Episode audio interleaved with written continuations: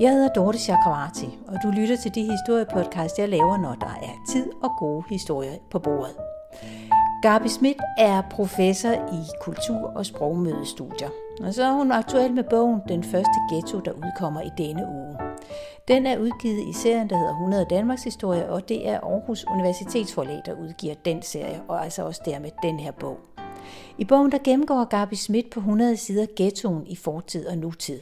Og historien begynder i 1908, stedet er København, og hovedpersonen er en vis Bulotti. Han er en meget kompleks person, lad mig sige det på den måde. Og, og for mig har han været en... Han er en gådefuld figur, han er også en tragisk figur. Fordi egentlig, altså han, han er jo samtidens, en af samtidens allermest berygtede rovmordere. Fordi han, øh, han, han slår en gårdejer ihjel oppe ved, oppe ved Holte. Og det er meget alvorlig og meget øh, altså barsk måde, at ham og hans bande går til værks på i den forbindelse. Og der bliver jo sat en menneskejagt i gang for at få fat på Bolotti og også hans bande. Han er jo en af de mange indvandrere, som kom fra Rusland og fra Polen til øh, København og til Danmark i øh, den her periode. Han var ikke selv jøde, men han havde sin gang i det, som i samtiden, ikke mindst i pressen, blev kaldt for den jødiske øh, ghetto. Altså, når vi nu går rundt inde i Indre By, og vi går ned ad Vognmagergade, så ved vi, at det er i hvert fald ikke her lejlighederne, de er billige. Øh, det var de dengang, og de var ufattelig dårlig stand. Øh, men det var her, at de her grupper flyttede ind, og det var også der, at han gemte sig i Lille Brøndstræde øh, 6 hos en, øh, en skrædder og blev fanget af politiet. Og først fik en øh, dødsdom, med, som senere blev omgjort til, øh, til livsvarigt fængsel. Men noget, nu har jeg jo siddet med sagsakterne, øh, også efter at jeg begyndte at interessere mig for ghettoen, og noget af det, som er interessant ved den, de sagsakter, det er jo for det første, så understreger det jo, hvordan folk kom til landet, men de understreger også, kan man sige, noget af det persongalleri, der var i ghettoen. Hvem var det, der boede der? Hvor forskellige artede var de folk, der boede der? Øh, ja, der var jøder. Der var også kommunister. Eller det hed de jo så ikke på det tidspunkt, men i hvert fald revolutionære. Der var anarkister. Øh, der var småforbrydere. Der var svindlere. Der øh, var skræddere.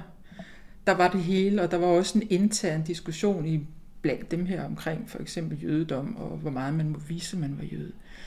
Men i hvert fald så har han været for mig en vej ind i, hvad ghettoen var for et sted, hvem det var, der boede der. Altså bare for eksempel at sidde med tegningen over den her lille bitte lejlighed i Lille Brøndstræde, hvor han blev fanget, og se, hvor lille den var. De boede jo hjemme væk, altså der boede ud over Belot, boede der to voksne og et nyfødt spædbarn, og der var stort set ikke nogen plads. Så bare det der med, at man virkelig kommer tæt på, hvad var det for et område? Hvad var det for nogle mennesker? Hvad var det for et persongalleri, som vi havde med at gøre på det her tidspunkt? Det synes jeg har været spændende. Og så ja, som jeg siger, han er jo en tragisk øh, figur. Øh, altså allerede øh, efter sin anholdelse, så begynder han jo at flippe totalt ud i fængslet. Og det viser sig jo senere hen, at manden er absolut dybt skizofren.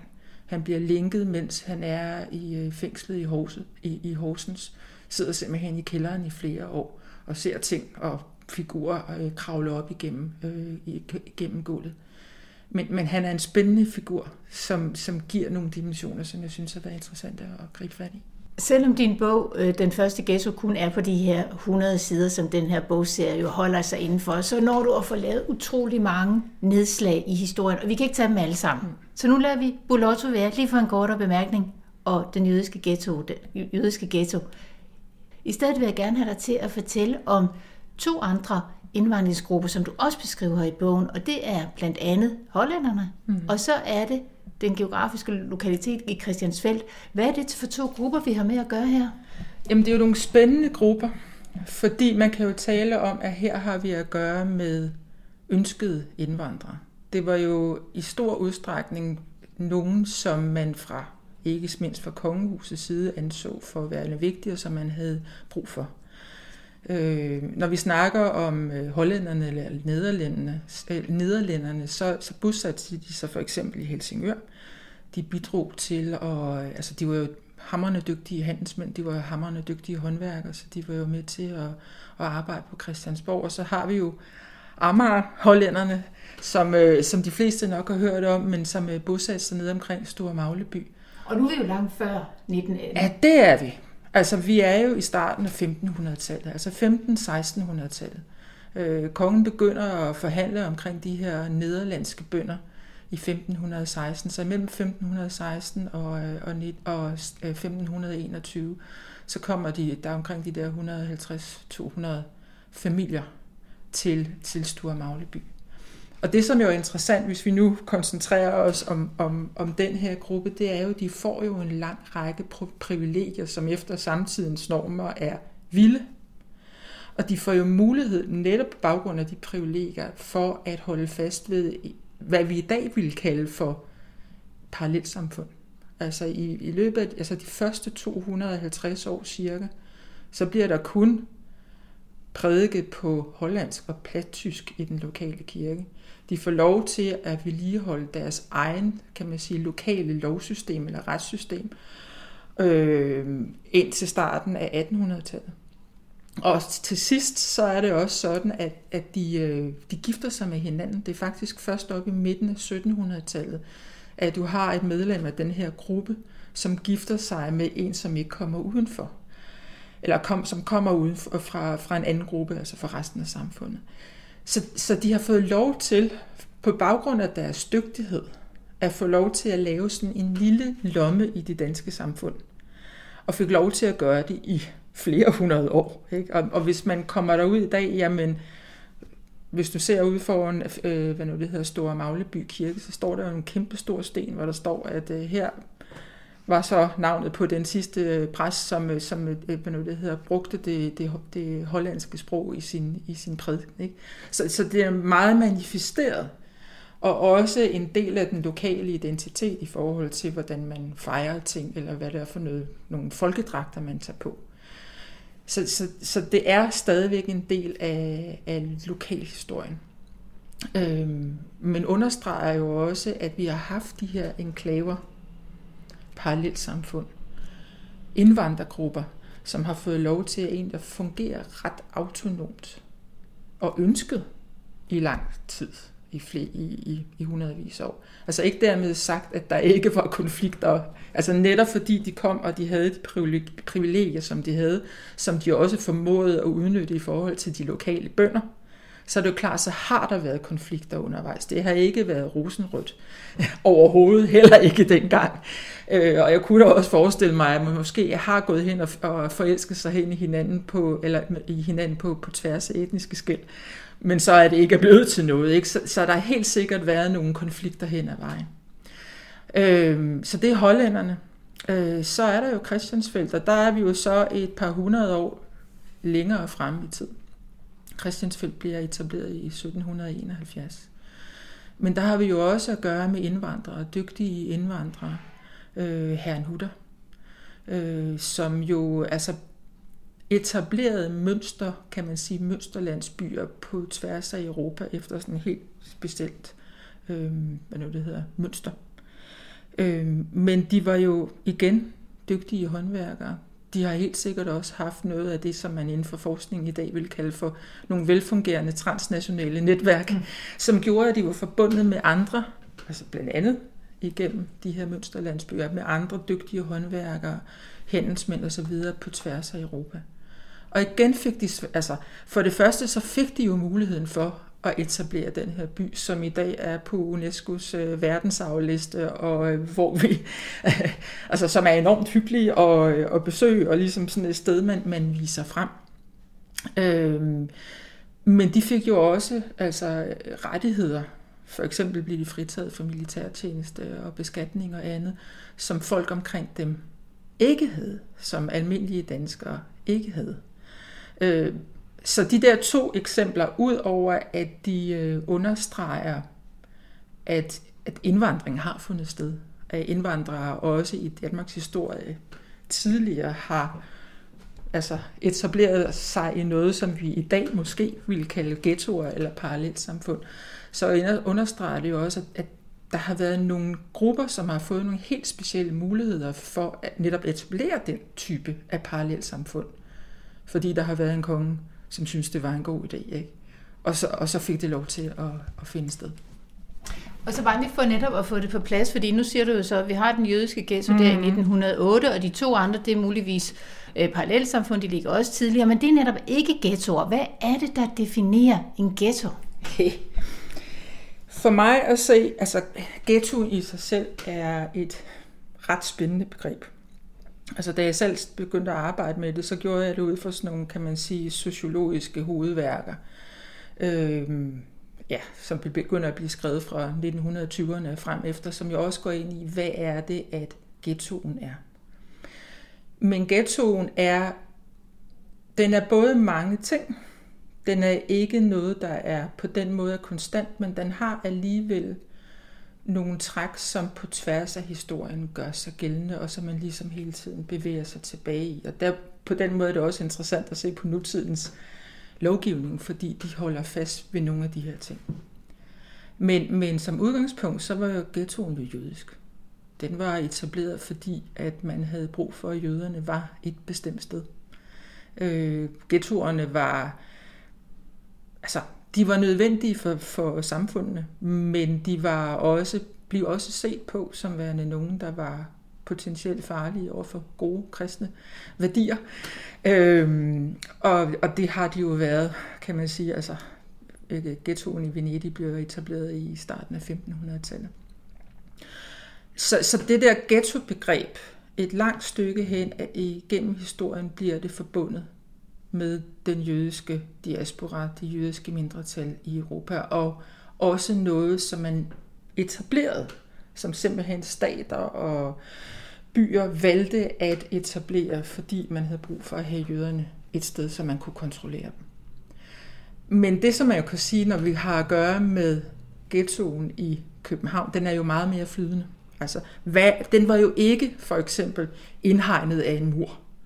Det var ikke sådan, at jøderne skulle være i ghettoen på bestemte tidspunkter af døgnet og, eller bestemte kristne helligdage. Så den var, det, var et, det, var, det var et flydende område, hvis vi kan se på det på den måde. Men ja, der boede personer, som havde jødisk baggrund, og så kom udefra. Så det jødiske gør sig gældende. Det jødiske i forhold til noget, som er anderledes og lidt fremmed og lidt eksotisk og lidt fascinerende. Men udover det, så har vi jo, og det er en anden dimension ved ghettoen, som vi genfinder på tværs af historien, det er det der med det fattige. Altså, ghettoen er fattig, eller bliver i hvert fald set på den på den måde. Ghettoen er mørk, ghettoen er snusket, ghettoen er moralsk farlig, ghettoen er øh, fysisk farlig, fordi den er præget af kriminalitet. Øh, ghettoen er på en eller anden måde et, kan man sige, et modbegreb til det omgivende samfund. Det er noget, der ligesom er uden for normen. Samtidig med, at det nogle gange er virkelig blevet etableret af, af, af de samfund, som, øh, som de er en del af, eller ikke en del af. Men, men ghetto-begrebet rejser jo igennem tid. Så for eksempel, når vi kommer op til 40'erne, og man, altså, så er det jo klart, at det bliver forbundet med, hvad der sker i Nazi-Tyskland. Øh, og der er jo også for eksempel i danske aviser lange reportager og diskussioner og det, fordi det har jo været så voldsomt og øh, brutalt, som det nu engang var. Øh, men der sker nogle ændringer i starten af 60'erne, hvor man begynder at snakke om, om ghettoen på nogle måder, som faktisk er ret sjove. For eksempel er der nogen, der begynder at snakke om kollektiver som værende ghettoer. Eller den danske folkekirke som en ghetto. Eller den romersk-katolske kirke som en ghetto. Men så kommer også hele fokuset på almennyttige boliger. Og der er det måske ikke så meget, kan man sige, det jødiske, altså den europæiske historie, man fokuserer på, men mere, hvad der sker i USA eller Sydafrika, hvor ghettobegrebet også har ændret sig undervejs. Ikke? Hvor det, man begynder at snakke om den sorte ghetto. Og der er det jo igen fokus på, på, på fattigdom og, og også social udenforskab.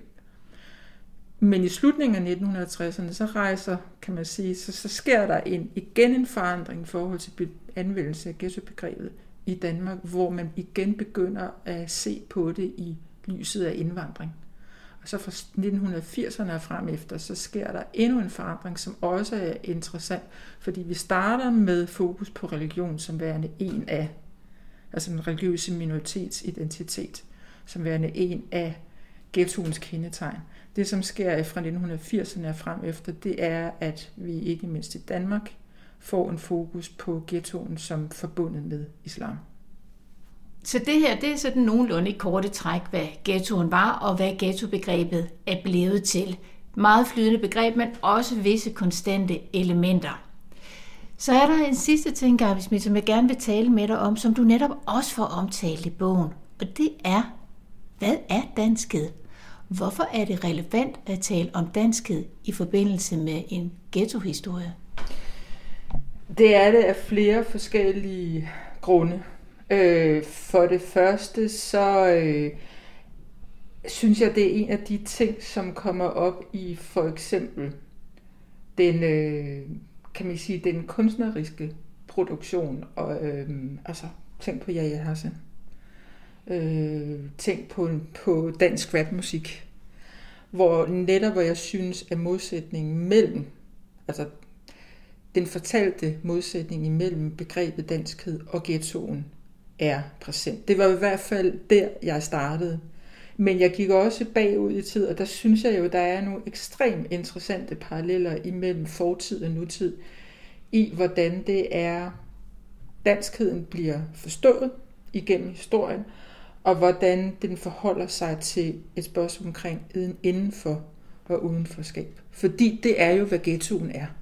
Ghettoen er et spørgsmål omkring fuldstændig fysisk manifest indenforskab eller udenforskab. Enten er du inde i ghettoen, eller også så er du uden for ghettoen.